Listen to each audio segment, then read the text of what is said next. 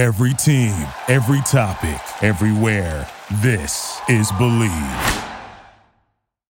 Hello, and welcome to another episode of the Brain Food Podcast. I am Casey Thomas, and this week I want to talk to you about stimulant use and how people are chasing the limitless drug. But before I do, if you can, please be sure to leave me a rating and review. It really does help me out a whole lot, and I love reading your guys' feedback. Uh, it helps me come up with new episode ideas, and it also just lets me know what you want to hear, what you like, what you don't like. If you can, also, please do subscribe. It helps me out a whole lot, and I want you to be the first to know when I have new stuff coming on out. So, with that out of the way, I want to dive into stimulant use in sports, as well as in you know the academic setting, as well as all over the place. Really, the business world, everybody's trying to use some stimulants to try to help them out. So, this is a huge topic, and I'm going to actually break it up into probably a four part series because there's really just so much to cover here. So, the first topic I want to go into, I think, is just stimulant use in general, different kinds, you know, what they're doing, all that kind of stuff. And then I think in, you know, next week and the week after that, I'll do a research review probably in Adderall because that is the buzzword, that is the hot item that everybody's been asking me about lately. So I want to do it its its fair justice and really dive deep into some some big research studies looking at that compound. And then I can close up with the last week with just some final thoughts kind of what the takeaways are. So I'll, I'll, try to give you takeaways and I'll try to make every single episode useful. But that's the structure that I want to do for this because uh, I know you're busy. you probably don't have time to sit down and just listen to me rant about stimulants and Adderall for an extended duration. So we're trying to keep these bite size. But that's what we're going to do. Okay. So let's let's just get right in, shall we? The first thing I want to say is there are very few studies, okay, very few controlled studies with stimulants uh, like amphetamines and cocaine in athletes or in healthy individuals. Anecdotally, okay, anecdotally, there's a lot of data. Everybody seems to believe that stimulants are improving every aspect of their performance and it, it's clearly lifting people's moods, right? Everybody who is on these compounds feels amazing. And there is data, okay? There is data to show that stimulants can be useful in extremely sleep deprived individuals or fatigued individuals. But we have little to no data that it takes someone from, you know, say they're healthy, functioning normally, they're at 100% capacity, and that taking a stimulant is going to take them above and beyond that, you know, to 110%, something like that. And so that's that's kind of what I want to talk about today is just you know the history and what each of these compounds do and what we can expect. So I will say that you know stimulant use in sports does have a rather long history. You do see, like I said, that a lot of people make a lot of bold claims about it. Okay, so it's not just sports, all right? It's business executive, it's college campus kids. All these people, you know, they they jump to things like cocaine. They say it lifts their mood and it, you know, makes them feel like gods, right? It makes them feel amazing. And when you look at the win rates, though, of sporting uh, sports teams or individuals who are competing in sports to you know the people who are using versus the people who are not using you actually see that there's no difference. And when you look at success rates of you know business executives and things like that of people who you know are known habitual users or not or you know people who admit there isn't really much of a difference there either so it, it's kind of confusing we have this paradoxical observation that it's like i feel great i'm going to use this it's going to help me you know all this kind of stuff but when you look at the data it seems like there's really no benefit coming from it so the first one I want to talk about is cocaine. This is one of the most popular recreational drugs. It's uh, most frequently used through a inhalation method through snorting it. If it, if it is absorbed in this manner, you will see peak effects occurring maybe 5 to 15 minutes after ingestion, and the effects can last for up to an hour. Okay? It is highly addictive. and the reason why is because when you snort cocaine, it releases dopamine, and that's that feel good uh, neurotransmitter. That's that feel good thing in your brain that tells you, hey, I'm rewarded. I love this. Okay, so you feel good after it. But for anyway, so for ethical and practical reasons, though, most of the knowledge that we have of cocaine comes from animal studies. All right, we can't just be enrolling people into research studies and having them all snort cocaine. Okay, we know this has bad side effects, and there's a lot of ethical qualms with trying to force people to do this. But some of the, the responses to cocaine use are uh, constricted blood vessels, dilated pupils, increase in temperature, increase in heart rate, increase in blood pressure. It also seems to increase motor activity. It also seems to increase talkativeness, and it also seems to induce euphoria. Okay, it makes you feel amazing. And how it usually goes is they feel an initial rush, an initial rush. You know, they feel great, they have more energy, they're more alert, but the effect quickly wears off. And this frequently leaves people feeling down or more depressed than they were before they even started you know, ingesting the cocaine. And what this does, this down feeling tends to lead to an addiction because they're going to seek out more cocaine, sometimes just to feel normal. All right. And what you see is that over time, there is a little bit of a decrease in sensitivity to the cocaine. And so more is needed. And not only is more needed, but it's needed more frequently to achieve that same high despite all these feelings, though, and despite all these anecdotes, we don't really have any data that cocaine can enhance performance, whether it's in on the job, in sports, at school, or even during sex, which is another frequently cited use case for cocaine. And quite in contrast to all of these claims is we see that long-term use of cocaine actually impairs concentration. It makes you more irritable. It decreases uh, ability to store memories. It makes you paranoid, decreases energy, it makes you anxious, uh, and it actually decreases interest in having sex. So, not only do we have these, you know, quite contrary uh, long-term effects for cocaine use, but we have a lot of short term, rather dramatic fatalities that occur as a function of using cocaine. Typically, it's through some kind of coronary occlusion that occurs in athletes who, you know, decide to take it.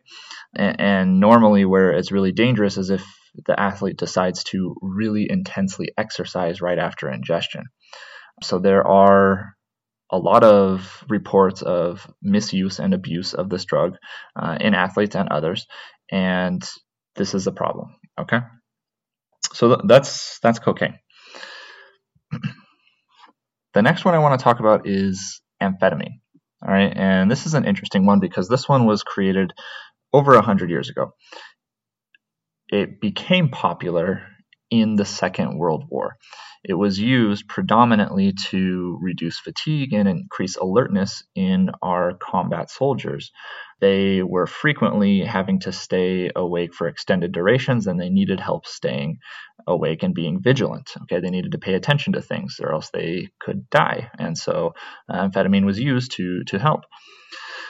Some other use cases, amphetamines have unsuccessfully been used or been prescribed for nasal decongestion um, as an antidepressant, as an appetite suppressant, and it didn't really pan out like we wanted to. Um, but we did know it was a powerful stimulant. Okay, it, it stimulates the central nervous system. And how it works is it specifically stimulates the activity of noradrenaline and dopamine. And this will you know make you feel more alert and also make you feel happy with the dopamine okay? Some things to know about amphetamines are that it is readily absorbed. It will peak in the blood about one to two hours after administration. It's usually fully absorbed by you know two two and a half to four hours so it's a little bit slower than cocaine okay? And that's usually because the route of ingestion is different. With amphetamines we're usually going for an oral ingestion whereas with the cocaine we're going through a nasal ingestion. So amphetamines they operate a little bit slower and they last a little bit longer. Uh, there are many of the same reports of positive effects from amphetamine use as from cocaine. Okay, we're seeing people report increases in energy, increase in mental aptitude, increases in talkativeness, uh, increase in restlessness, increases in excitement, increases in good humor. People also say they feel more confident, more efficient, more ambitious these are all some of the many claims of amphetamines. Okay, but there are also some negative effects, and these are well known, and people will, will tell you these too. Um, if you take too much of it, okay, there's there's definitely reports of people getting more anxious, more indifferent, uh, more slow in their ability to reason things because their brain is just you know going so fast that it's actually interfering with their ability to do stuff irresponsible behavior. Okay, it decreases your inhibitions. Being more irritable, dry mouth, very common. uh, tremors messes with your ability to sleep, rightfully so, because it's supposed to help you stay awake. And there's also withdrawal symptoms, which can lead to depression. Similar to cocaine, tolerance does develop rather rapidly. When we look at all the metrics that we can think about, it seems that amphetamines are having essentially no effect on physical performance measures or mental performance measures for that matter that we can measure. The only case that we have found where it has shown to enhance performance is when the individual is fatigued or sleep deprived. Okay, so in individuals who are fatigued or sleep deprived, there is data to suggest that amphetamine use will restore some of that performance that is lost. Now, this is very different from going from 100 to 110%. This is just a restoration of lost performance as a function of being fatigued. So, this is inferior to just getting a good night's sleep, is what I'm trying to say. Now, the last compound that I want to talk about in this first session is Adderall, which is gaining a lot of popularity. And it's related very closely to the amphetamines that I just went over. Adderall is a combination of amphetamine and dextroamphetamine. The mixture of those two is said to be stronger than either compound alone due to this unique blend. Okay, so something about this combination seems to produce enhanced effects when compared to one or the other alone. Now, Adderall is one of the top 25 prescribed medications in the United States today. It is very common. It is running rampant in college campuses. I remember seeing flyers for people, you know, kids selling Adderall on campus as I was just walking down the road. It's it's kind of sad actually how widespread the use of Adderall is in college. Um, and, and it's not unique to that. Okay, we're seeing it pop up in a lot of different places. We're seeing it pop up in the business world, in anywhere where high amounts of knowledge work are required. So people are turning to this with the belief that it can enhance their mental performance. Uh, we're, we're seeing it in, in certain sports that are on the more mental side of things. So it's becoming very popular in things like esports, things like NASCAR. Okay, very mental sport. We're seeing a lot of these athletes and these business types um, and these knowledge workers who are turning to Adderall to try to help them out. So, between the two compounds, the dextroamphetamine portion is a more strong stimulant on the central nervous system. The levoamphetamine, or just the amphetamine, it seems to have a more pronounced effect on your cardiovascular system and your peripheral nervous system, as opposed to the central nervous system. The levoamphetamine also has a longer half life, so it stays in your system longer than the dextroamphetamine just so you know, you know, with the regular amphetamine use we were seeing, it was peaking pretty soon, you know, maybe an hour or two after ingestion. Well, for Adderall, the half-life is quite long. Okay, the half-life of the the dextro and levoamphetamine variations are 9 to 11 hours and 11 hours to 14 hours. So with this long half-life, it's going to be in your system even if you take it in the morning. Okay, and what this means is it's bad for sleep, basically, is what I'm trying to say here. So this drug combination was designed with a specific purpose in mind. Okay, it was designed to treat the clinical conditions of ADHD and narcolepsy. And the hallmarks of ADHD and narcolepsy are this deficiency in our dopamine and norepinephrine systems in our prefrontal cortex. So I just said a lot of big words, but basically it's these neurotransmitters in the front part of your brain. And the front part of your brain is the part of the brain that makes you uniquely human. Okay, so this is the area where all of our consciousness and reasoning and all this stuff is occurring. And so there's a deficiency in some chemicals in there. And what what uh, Adderall does is it restores those levels to normal. That's all it's doing. Okay. And it makes sense, okay? So that's its mechanism. And this medication is truly a game changer, okay? It is a game changer for these people with these conditions. It works. But the thing is, we have very little data in how these medications interact with a healthy brain, okay? So what if you're not deficient in these chemicals in your brain? What if you take this medication, you're not deficient, it's not restoring anything, and now you're getting a extra amount of these things in your brain. And I'm going to talk about that in the, the next two episodes. I want to talk about Adderall use specifically in healthy individuals. But before we, we part ways today, I want to say some other information about Adderall. One is drug tolerance develops quite rapidly if it is abused. And withdrawal effects can occur within 24 hours. And in fact, it is very likely to get withdrawal effects with Adderall. It occurs in 88% of people who try to get off Adderall use. And these side effects, these withdrawal symptoms, they last for three to four weeks. Okay, that sucks. Three to four weeks of side effects. And there is a very pronounced crash in the first week after you try to get off of it.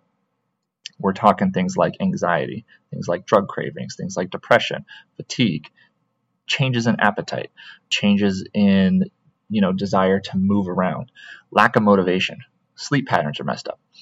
And you know the the the quick of that is you want to taper your dose, you don't want to just go cold turkey, but it is either way going to be a brutal process to get off of this compound. Now, on the flip side, if this drug is used at a clinical dose in the people who have these conditions, you know, narcolepsy or ADHD, this actually decreases risk for them for substance use disorders. And that's awesome. But in people who should not be using Adderall, it can cause all these problems. Okay, so to summarize, Adderall definitely helps out in clinical conditions. We also have data from stimulants that they will help out in fatigued and sleep deprived individuals. We also know that the abuse problems are quite severe. We also know that stimulant use doesn't seem to change win rates in sports, and it doesn't seem to change success rates in the business realm, or in knowledge work realm, or in academic realm. And as a small spoiler, there is another compound that also helps fight fatigue. Okay, it's caffeine. All right, I'll, I'll stop there. We'll talk more next week. But uh, thank you so much for listening. I know you have other demands for your time, and your time is valuable. And I really, truly appreciate that you wanted to spend some time listening to me rant about, you know, everything that I can uh, related to nutrition in the brain. I think this is going to be a fun little series. I've been getting asked all sorts of questions about Adderall use in particular, so I really wanted to do a deep dive into it. But if you can, please leave me a rating and review. Let me know what you're thinking about these episodes I'm putting out. I read 100% of what you guys send me. My email is caseythomasrd at gmail.com. I really like to hear from you guys. Okay? uh, if you can, also please do subscribe. It'll let you know when I have new stuff coming on out. And I have a lot more, and as you know, I have these these next three episodes more on Adderall and stimulants. So, anyway, I'm gonna shut up. I hope you have a good rest of your day. Take care. Thank you for listening to Bleav. You can show support to your host by subscribing to the show and giving us a five star rating on your preferred platform. Check us out at Bleav.com and search for B L E A V on YouTube.